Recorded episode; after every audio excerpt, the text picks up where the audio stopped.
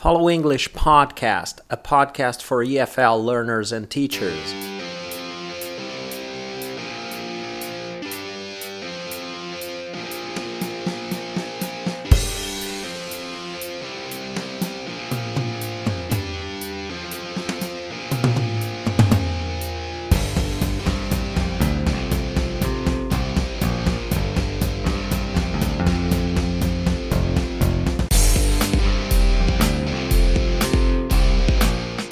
Hello, everyone. This is one more episode of the Follow English podcast. Today is February the 28th, 2023. I'm Marcos Gazana and I'm speaking from Porto Alegre in the south of Brazil. This is episode 230 of the Follow English podcast, and today I'm going to talk about different word endings to talk about nationalities. So, when we refer to people's nationalities, what kind of uh, word endings do we have? This is about word formation, how to form words, how to use suffixes at the end of the words uh, in, in order to talk about uh, different things. In this case, uh, uh, I'm talking basically about nationalities, and then the main, uh, let's say, suffixes, I'm going to spell them out, and then I'm going to give you some examples. one of them is an so we normally pronounce an like for instance mexican moroccan so someone from mexico is mexican some someone from morocco is moroccan but we also have another uh, suffix that is very commonly used when you have ian or yan. Then you have a lot of uh, examples brazilian Italian, Mongolian, uh, Argentinian. There are so many with this ending. Maybe perhaps it's the most common ending that we have as, uh, I mean, for nationalities. Belgian, so someone from Belgium is a Bel- is Belgian. But then still we have ease spelled E S E, so Chinese, Japanese, Vietnamese. This is pretty common as well. Lebanese. Uh, we also have ish in several, uh, so spelled I S H, like British, English, Scottish, Irish, uh, a lot of Scandinavian and, and countries that uh, from the British Isles as well, and with uh, ish. Uh, Spanish as well. That's a, that's not in the British Isles, right? But uh, so Spanish, um, Turkish. That's uh, from a different region, but still with ish at the end. Uh, a, a, lot of countries with with this. Uh, ending. By the way, there are lots of curiosities about these endings. For instance, the ones that end, these last two ones that I mentioned, the E's and Japanese and British, or Irish. These ones, they we cannot add an s at the end to form a plural form. Uh, the other first two uh, examples I gave you, an or ian, like un Moroccan, and yan, like Italian, Canadian, uh, Brazilian. Those you can simply add an s at the end, and you will have uh, the plural form. So you can refer to people in the plural form, like, uh, where are the Brazilians? So you have a couple of uh, friends with you, and two, I don't know, uh, four or five friends, and two of them are Brazilian. So where are the Brazilians? And and uh, you could also do the same with Moroccan. So the Moroccans. Uh, but you can't do that with ease. So how to how do we how do we refer to Chinese people in the plural form? Either you use the word people, so that like I just did now, Chinese people, or you could refer to them in the plural form uh, by adding uh, the article, the definite article, the Chinese. So the Chinese can refer to a group of Chinese people that you are referring to.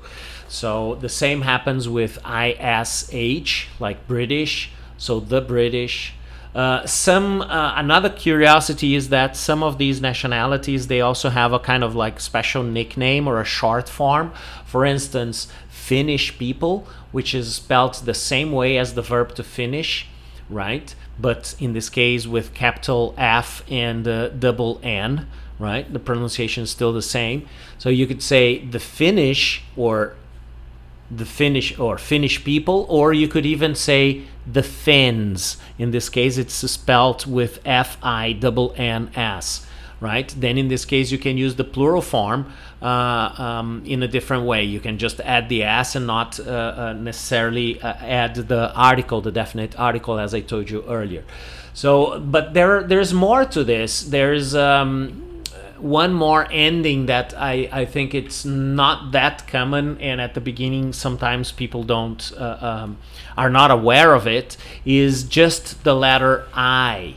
And so for this let me give you some examples here. I have a list here. So um, someone from Yemen you could say Yemeni or someone from Israel you could say Israeli okay uh, someone from um, Bangladesh, Bangladeshi. Okay, so just spelt with an I at the end. They're, they're uh, Iraqi as well, so someone from Iraq, Iraqi. Uh, of course, there are uh, irregular endings for uh, nationalities. I've been talking about the regular endings. Uh, but there are also irregular ones. Sometimes we have to cut part of the word, like the word um, for instance, Greece, you you you actually you reduce the size of the word by by just using the k uh, at the end. So G R E E K Greek. That's the nationality, right? So Greek, both the language and, and the nationality. Uh, in some other cases, you have to uh, change the word uh, a little bit. For instance, Switzerland, you you would say Swiss so again, you're cutting the word a little, and and and uh, Wales, for instance, someone from Wales is Welsh. So that's W E L S H. The spelling is completely different from the word Wales. Of course, it starts with a with a W, and there is an L in the word. But apart from that, it's basically very different. Uh, someone from Thailand is Thai. So you just cut the the the land. Um, uh, suffix that we have in the words there, and, and then you have the word. And another curiosity, one that I, I find very peculiar, is the Philippines. So, someone from the Philippines, in this case, you have to use the in front of the, the word Philippines as it's in the plural form and it's the name of the country, right? So, the Philippines. Um, the nationality is actually not with a PH. So, the country name is with a PH the Philippines and double P in the second uh, uh, appearance of P is there. And um, the nationality is Filipino. So Filipino, F I L I P I N O. So Filipino. And it's it's kind of strange because then, uh, let's say, in many languages, like in Portuguese, Brazilian Portuguese, for instance, the PH became F um, and uh, in english this didn't happen so we have the word like pharmacy and stuff like that. But then in this case here the philippines uh, has a ph and um, filipino is spelled with an s. That's a that's a tricky one the word ireland you also have to remove the the, the land and the the the e from ire you could say irish right? And uh, there are some changes like that that sometimes we, we have to uh, um, you know change the, the spelling of the word a little bit.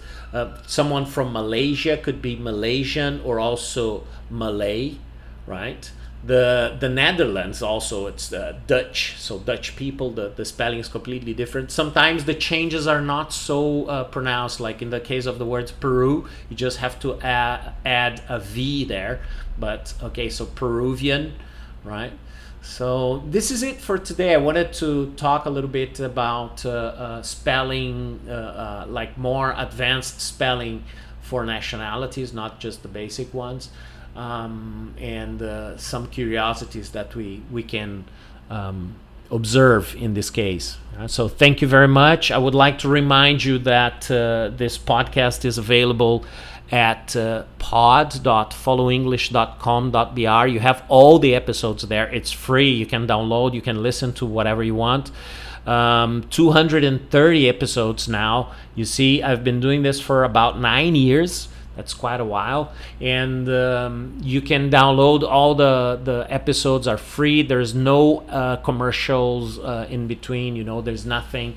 Um, it's just pure English. It, it's about uh, the language, about grammar, about vocabulary, interviews, anything you anything related to ELT, you name it. And so this is it for today.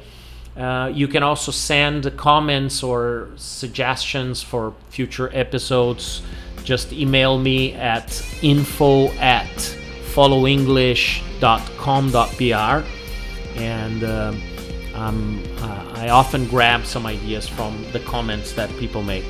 Anyway, thanks for listening, and I'll see you all next time. Bye.